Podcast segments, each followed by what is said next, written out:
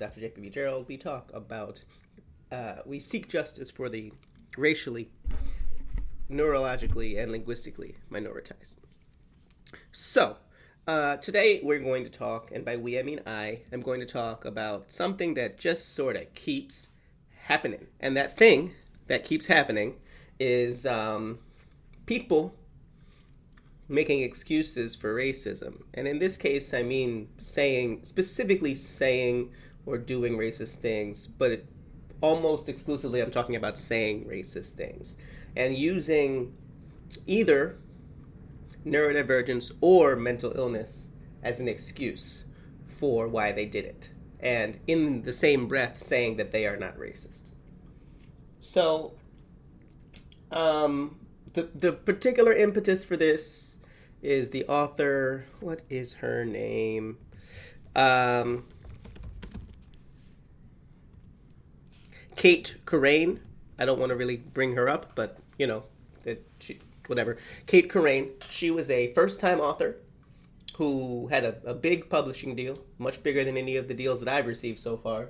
And her book was going to come out this year, and then in no- November, late last year, in November, December, it was clear from her postings that she had spent considerable effort review bombing. And for those who don't know, that's just writing a bunch of negative reviews on uh, authors' books on Goodreads for authors of color. Not exclusively authors of color, but mostly authors of color um, who either were debut authors or most of them weren't as famous as she was or whatever. Was she saying racist things? No. But the trend was clear and uh, everyone found out. Not only did she get caught because people tracked her uh, posts, because the internet is pretty easy to track, folks, but also she created a fake text thread where she was texting a friend who did not exist, uh, and the friend was saying, "If this get comes out, uh, it's going to seem like you're racist." Right? because in this she was trying to deny that she was doing it and she's saying that like she was pretending that she noticed that this was happening to review the review bombing but that she wasn't doing it and their friend was saying it's going to seem like you're racist. So she had an awareness that this was a um, a racist thing to do.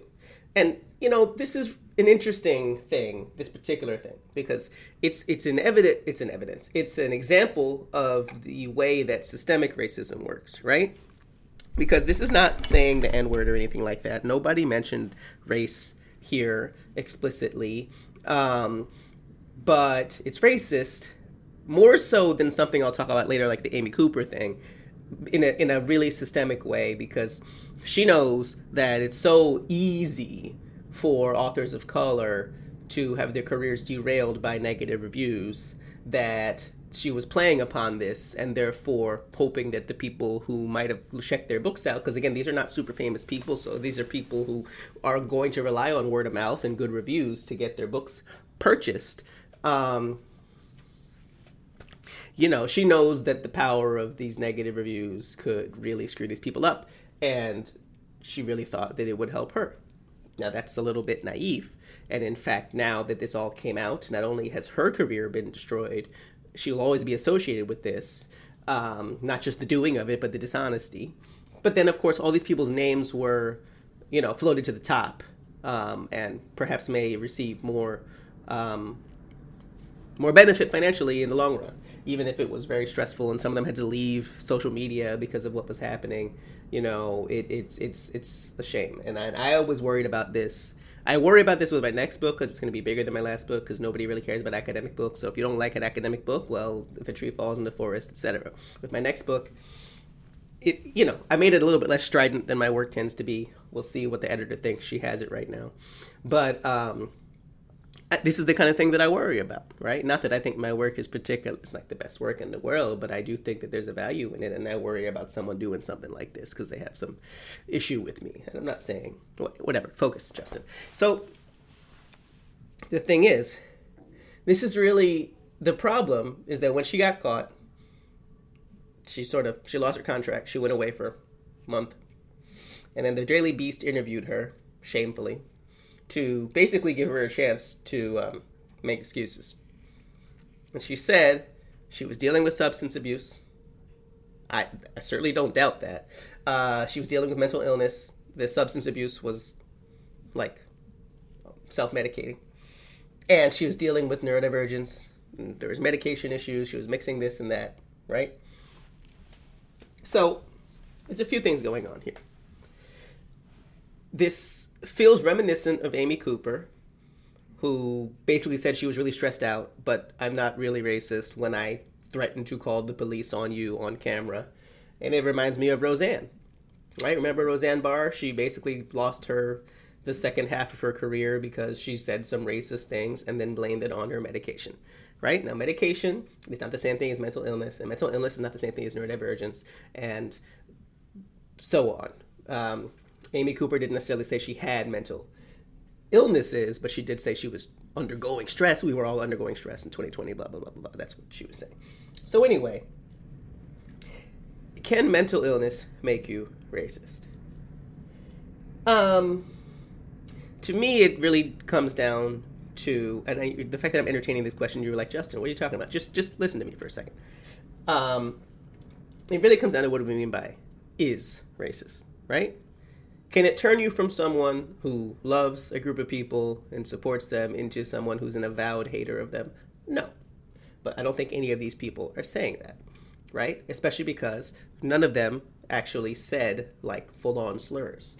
They, however, with the exception of Roseanne, who did appear to be addled. I mean, I don't doubt that she's racist. I just mean like in the moment she was clearly messed up on something. Um, they were in their right mind enough to execute a plan, right? Especially this Cait Corrain person, where it was a lot of things and the pretending that somebody else was talking to her and all this stuff that they knew would benefit from the barriers that already exist in the system, right? So this is a knowledgeable person, right? And maybe deep down, and she's not going to admit this, she's one of those people who thinks that with the way people care a little bit, but not really, a little bit more about racism these days, that authors of color are going to get an extra push. You know, those people who think like the, the people who have the, the hardest time now are white men, right? And maybe some, you know, anyway. So, mental illness cannot make you racist, right? Can it lower your filter so that you say things or do things that are perceived as racist or or that uh, contribute to racism, I guess, right? Um, but that's not really what these people are saying. They're using that as an excuse, but it's very clear that this wasn't a lower your filter situation, right? It was a plan, you know. So that's nonsense. And then, can neurodivergence, you know, make you someone who says racist things? Again, are there neurodivergent racist people? Of course. Um, but I don't think that they are that because of their neurodivergence. Now, there's a concept within neurodivergence, and that's not just ADHD, not just autism, and, in any of these things where we have, I guess, sort of a, they call it justice sensitivity, right? Where if we think something is unjust or unfair, it's really hard for us to go along, just go along with it. We'll resist it. I can tell you a lot of stories about me just like this doesn't make any sense, so I'm not going to do it. Which like sometimes you really get in trouble doing that. Sometimes you just go along with it, but it feels wrong, right? And the point I make in my book about it is that like this can lead, especially for us if we are neurodivergent people of color, to push hard against racism. It can be a true benefit, and I've found that a lot of the people who I know who've pushed against racism who are white have some sort of neurodivergence because they see that they're sort of out of step with general things and so on. But justice sensitivity and anti racism are not the same thing. They can often coincide. But again, if you are raised, because a lot of this is your socialization, raised in a community where you think take things very literally, right? And if you're someone who, for example, I'm not talking about neurodivergence here, who thinks that it's just unfair that people aren't being judged on objective merit, right? And then you'll use that to justify we should adhere to standardized tests. We should, you know, continue with the way the system works because it's, you know, more objective and therefore we shouldn't do things to increase diversity and all that. You can very easily be someone who's very rigid and neurodivergent and support racist things even if you don't think that what you're doing is racist. I have no idea how to measure whether what percentage of neurodivergent people are like Klan members or something like that. I can't imagine it's. I, I imagine it's lower than the general population, but how would I know that? But I'm not talking about that. These are not. That's not what this is, right? This is someone who probably votes liberal to some extent. I don't actually know her voting record, but Amy Cooper certainly did. Um, and had a moment or a plan or a period where they needed to use the system to their benefit. I'm sure it's happened at other times in their life, but they, they really needed to do this.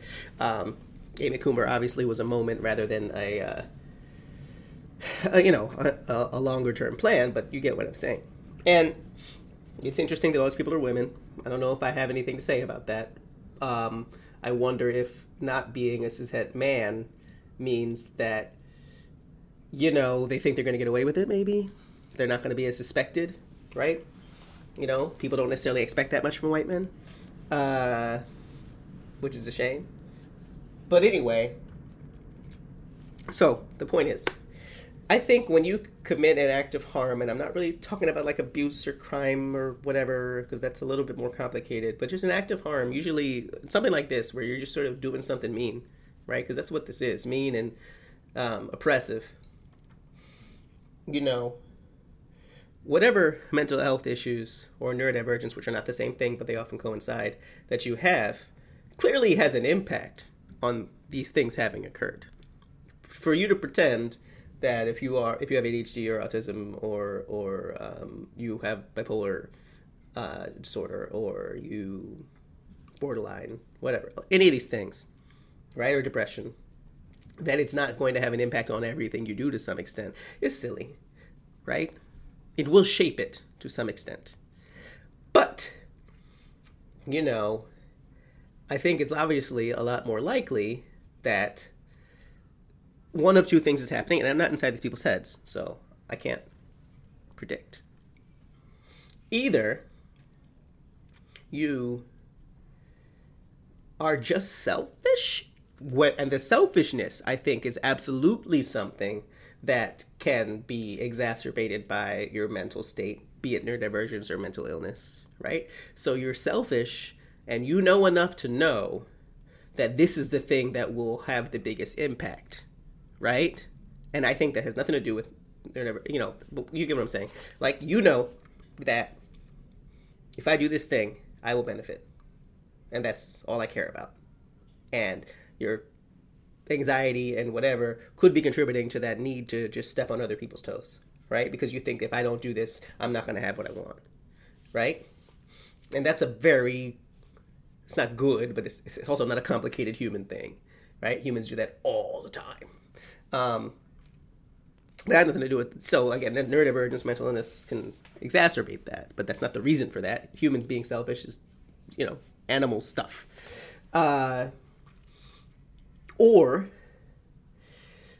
you like every person including people of color were raised in a racist world. You've absorbed some of these ideas and they come out in times of stress so you're either deliberately using these things that you are either indifferent towards or don't even believe, although I find it hard to believe that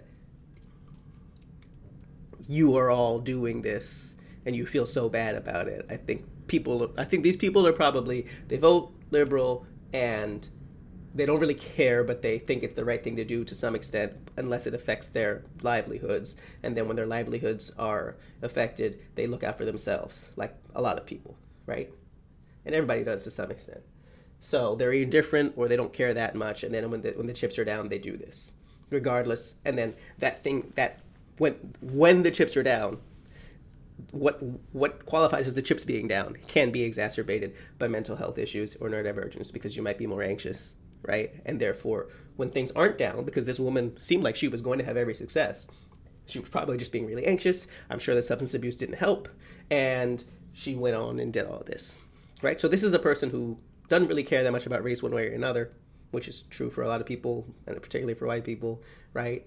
Um, in fact, the biggest problem is that people don't care, less the people being super angry about, you know, avowed racists. Um, and they use it to their benefit. And the, the trigger for this the, the, the switch might be more easily triggered because of neurodivergence and mental illness. This does not mean people who are neurodivergent or mentally ill are more racist. I just mean the, this, the system is so racist that a lot of the ways to get ahead increase racism. And you're just like, I think I'll use that path. Or you're someone, like I said, who was raised in a racist system and deep down you got some of these things in there, right? And, you know, when you're stressed or, you know, you're having sensory overload, if we're talking about neurodivergence, right? Then something comes out that you don't spend time thinking about, but it's in there, right? That could be true of anybody. But again, for us, we're, the whole thing about neurodivergence is we tend to be sensitive in one way or another, and I don't mean sensitive in a good way. I mean it's not good or bad; it just is. And if we are having sensory overload, we might, you know, get really upset. And in being really upset, something below the surface might come out. Right? So that's the only way that I think it's connected. But I want to talk about the harm that this does. Because, first of all, when people only bring up mental health issues or neurodivergence, which again are not the same thing, but often people bring them up at the same time,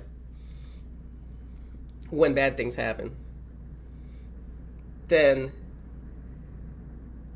you know, that's what people who aren't part of the community or don't know anyone in the community think. That these are just things that cause bad things. If you don't know someone who's neurodivergent, you don't know someone who's mentally ill, you think that this is a thing that's bad, right? This is a thing that causes harm, you know? So if you hear that your child might be, you're like, I'm not gonna help them with that because they can't be, because that would be someone who does bad things, right? Part of the reason that it took me so long to, you know, even consider that I might have mental health issues and or neurodivergence was because of, like I said very many times, the depictions I saw. But this sort of thing contributed to it too, right? I think that, and this is probably something people think of me, but they don't necessarily tell me, although I have been told this before, that if you bring that up a lot, then when something happens and you point to it, people think you're just making excuses. And I admit that sometimes I probably have been, right? I'm not talking about, I'm not saying racist stuff, but like, there have been times when I'm like, well, I've got anxiety, so I don't have to do X, Y, and Z, right? And frankly, and I'm going to get into a broader thing about this, I, I, the book I'm writing has some pretty, you know, painful stories about experiences in school, but you know, I also write about how we we as especially people of color know that we don't really have a choice to some extent but to keep it together right? I think about all of the articles during the let's just call it the acute stage of the pandemic that were about um, how it was so hard on mothers I'm not saying it wasn't, but these articles were almost always about white women, right? This isn't to say it wasn't hard on women of color, but a lot of the time the women of color were still in the office because they had jobs where they couldn't work from home. And this has been true for a lot of things. Like when I think back to the way people talk about, you used to be able to buy a house on one income. That's true. But black women have been working outside of the home for centuries. I mean, that's literally why they forced us over here was to work. So, you know, I bring all this up to say that there is a feeling that's communicated sometimes by your parents, sometimes by your institutions that you know, get over it, right? and that's harmful. It is because you can really push things down and mess yourself up. But on the other hand, like you know, um, I just know that that uh, for a lot of us and a lot people I interviewed and, and people I've talked to, that the depiction of neurodivergence and mental illness, but I'm now shifting more to talk about neurodivergence, obviously, is a bit tiresome, I guess.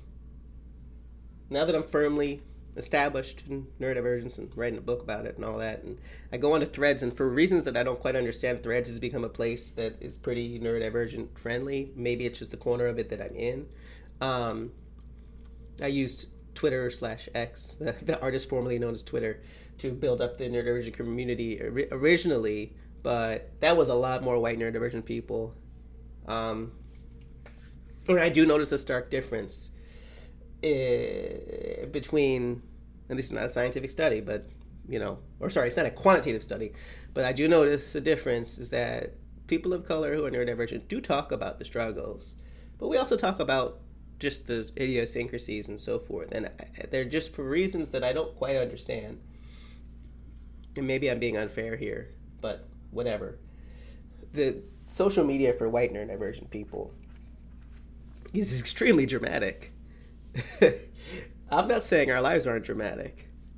Um, and obviously, I have, let's just call them low support needs.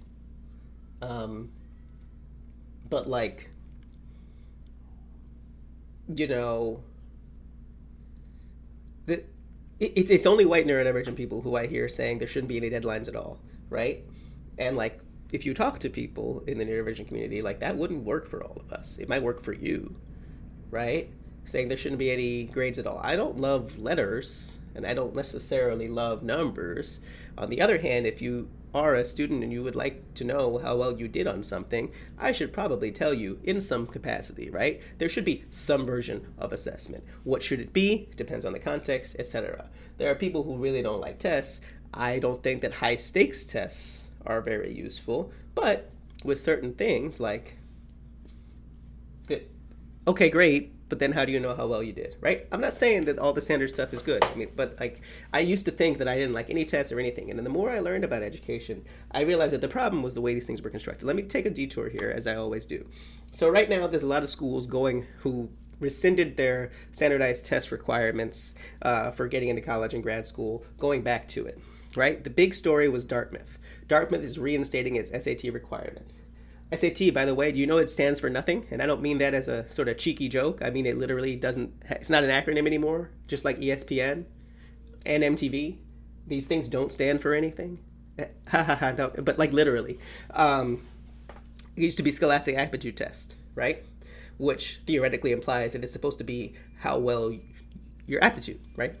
Uh, but now it doesn't mean that. Now that's a trademark thing, but also one of the things I pointed out in my first book is that really what the SAT is measuring is your achievement, both on the test and in school.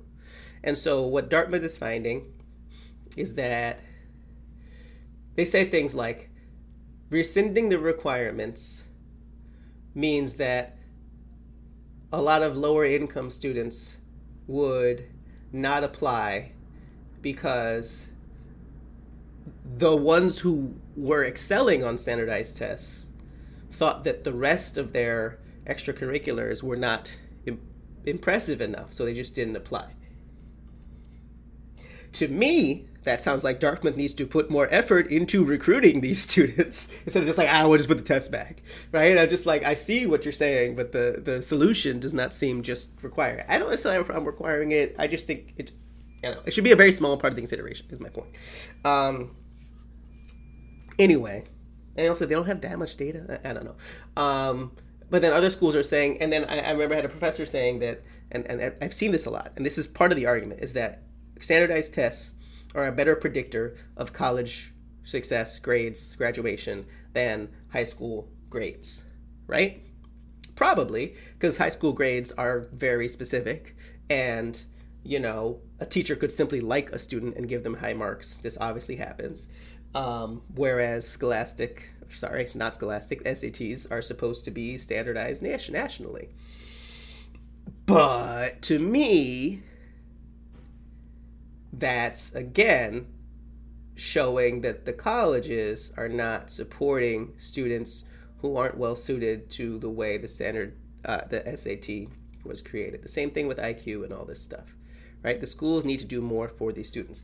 Now, if the schools would admit like honestly, we are not equipped to provide the level of support that a student with let's let I don't like using these terms, but with high intellect but not very high achievement on um, standardized tests would need in order to excel, then I'm not saying that's fine, but it would be more honest than saying, "Well, we just we should look at the numbers. I don't know, right?"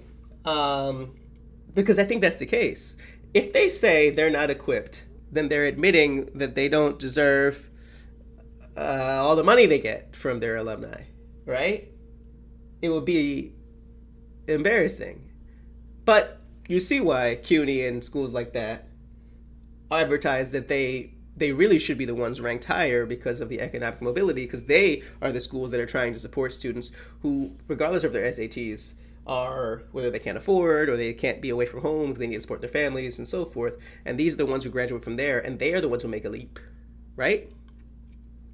The schools like princeton and i, I went there right? Th- these schools are and i count myself among this re-cementing people who are already accepted and excelling and then they have a few tokens right mostly i mean economically racially but you know so what does all that have to do with neurodivergence and racism. Well, the reason I made that whole five minute detour is because um, I'm thinking about the way that neurodivergence is shown among races, right? So, like I said, the detour started because I was talking about when I go on threads, the only thing I see and again, this is what I see. This is not uh, you can. I could literally do a study on this if I wanted to, but I don't have the time. But like uh, the only thing I see, and and uh, on Threads, it is not the same as as uh, X or whatever, where like I see people that I'm not following, right? So it's not just my own little corner, right? It's not like Facebook. Um,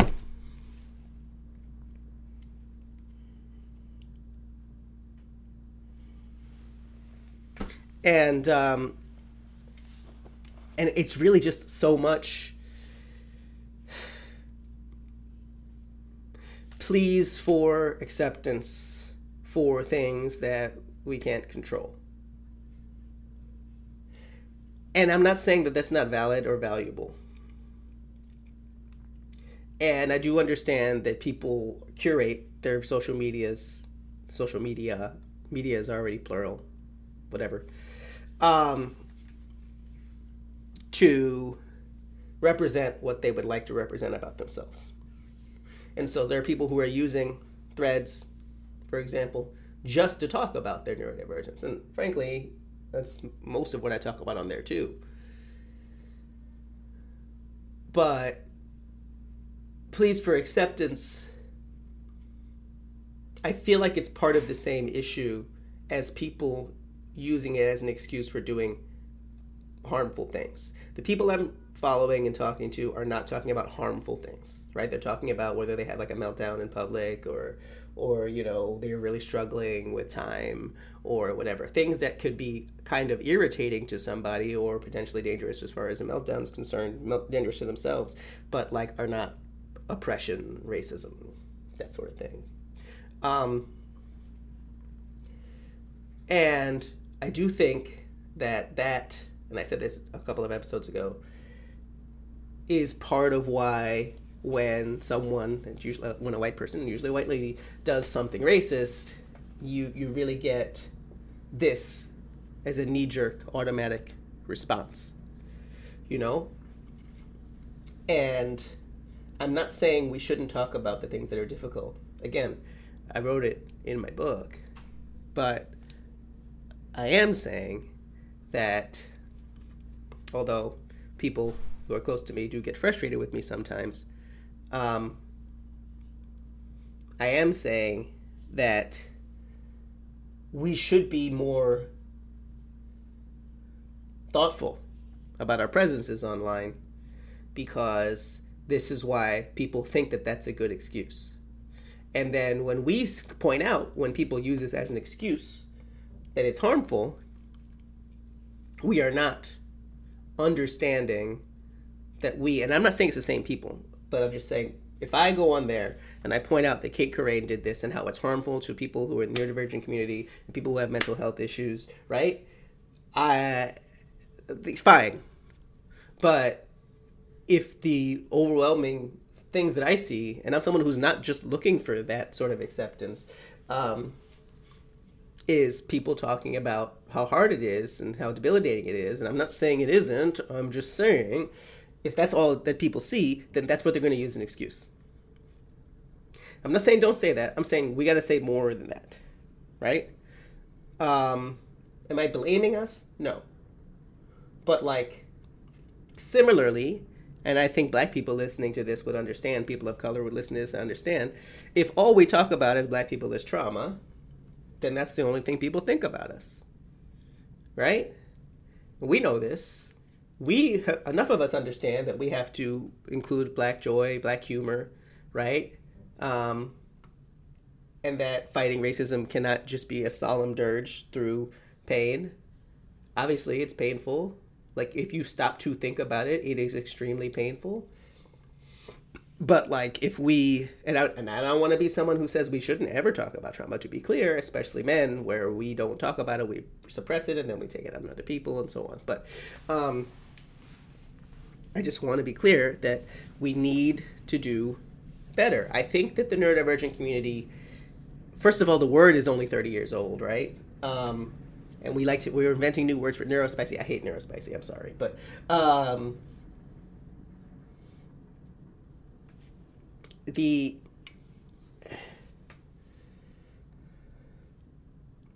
the word is new, right? So fighting racism is, it's not old, but, you know, we've been fighting this since it's existed, right? And we ebb and flow, civil rights movement, right?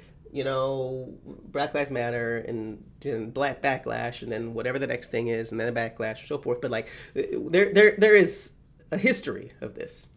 The neurodivergent community is new as a name. The fact that it's one community is pretty new too.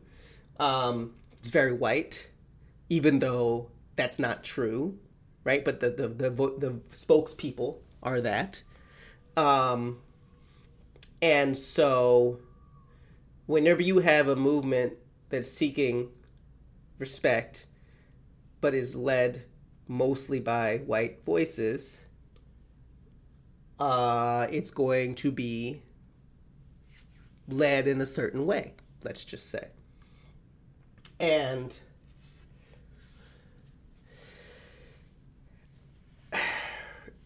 unless you take the time to do the work.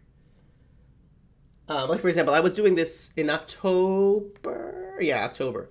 I was involved in these sort of Monday morning conversations on LinkedIn.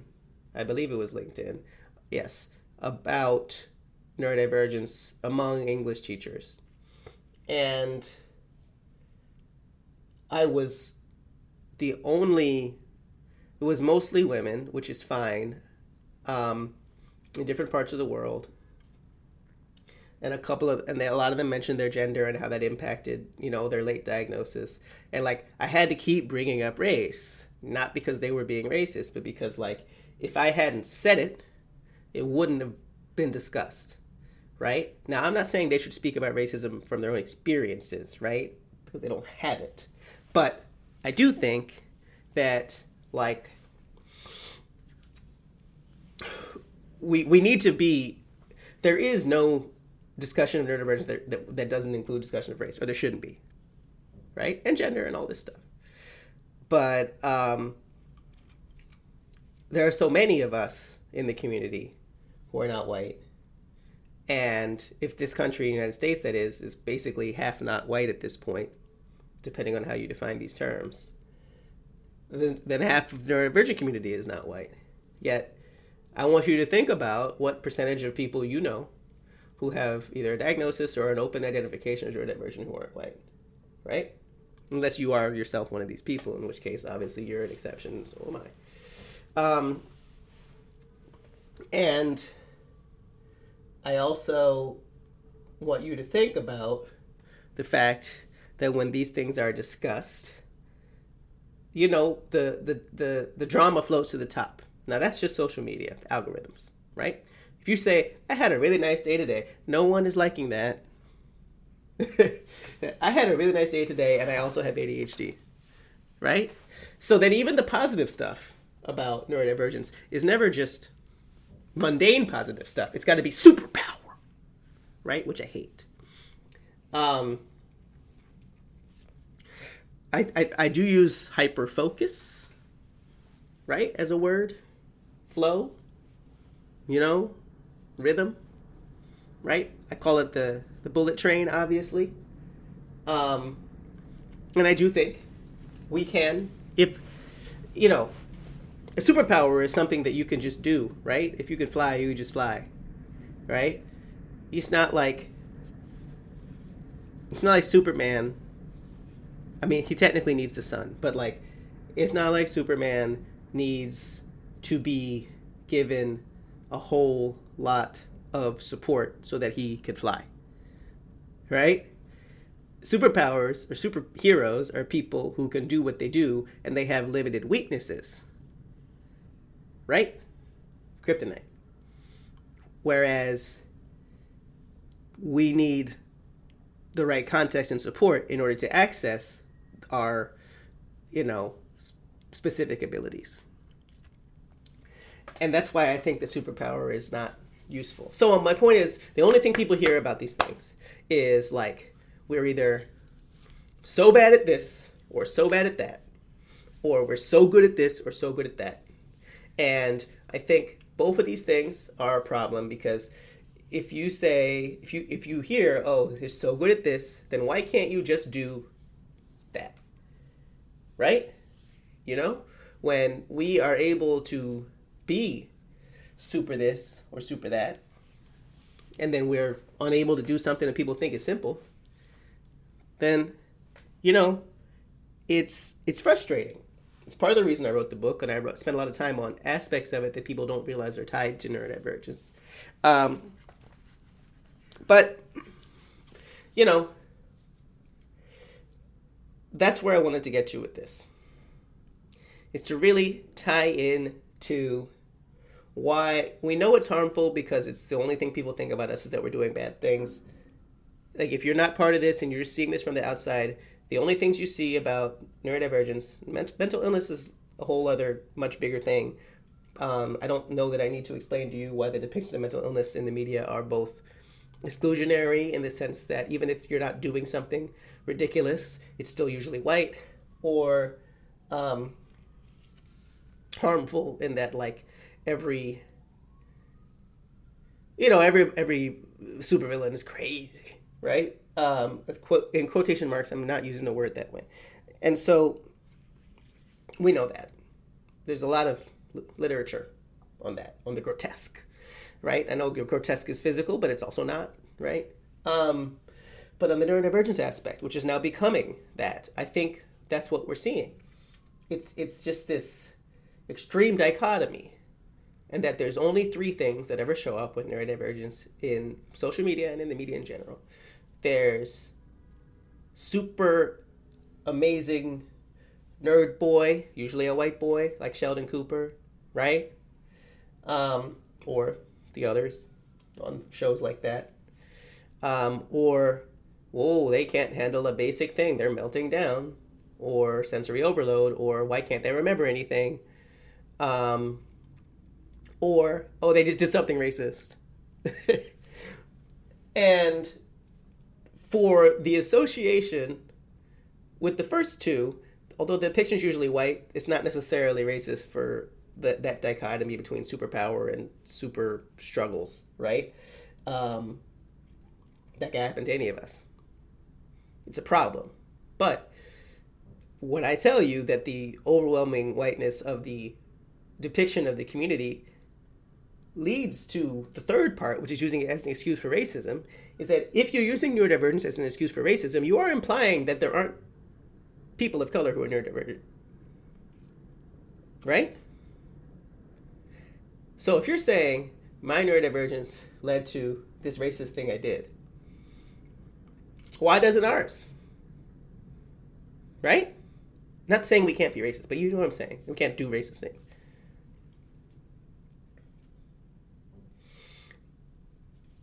So I would like to know that. Right? It's true for mental illness too. Why doesn't our mental illness lead us to be racist? And then you realize that it is the whiteness and this is, and the the culture around it. That's a little bit harder to understand, and it's not a cute little excuse, right? Because to me, I wish if people would be honest, I think it would be so much better.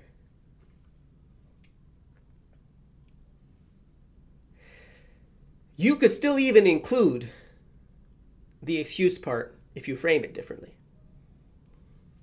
So Amy Cooper, she could have said, instead of saying, "I've oh, I'm not racist," uh, but like she said, she could have said, "Look, I was really stressed out.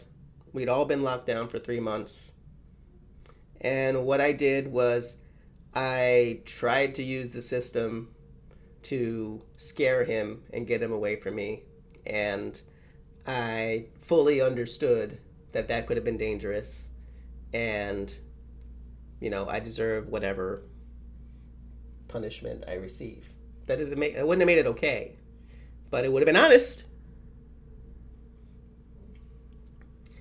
Um, and then the second thing with, with this Cait Corrain person, first of all, you start with an admittance of, of, of fault, of intent, because you don't do that for that long without intent. Um, but I think she could have said, look, I was really insecure and anxious about how well my book would do.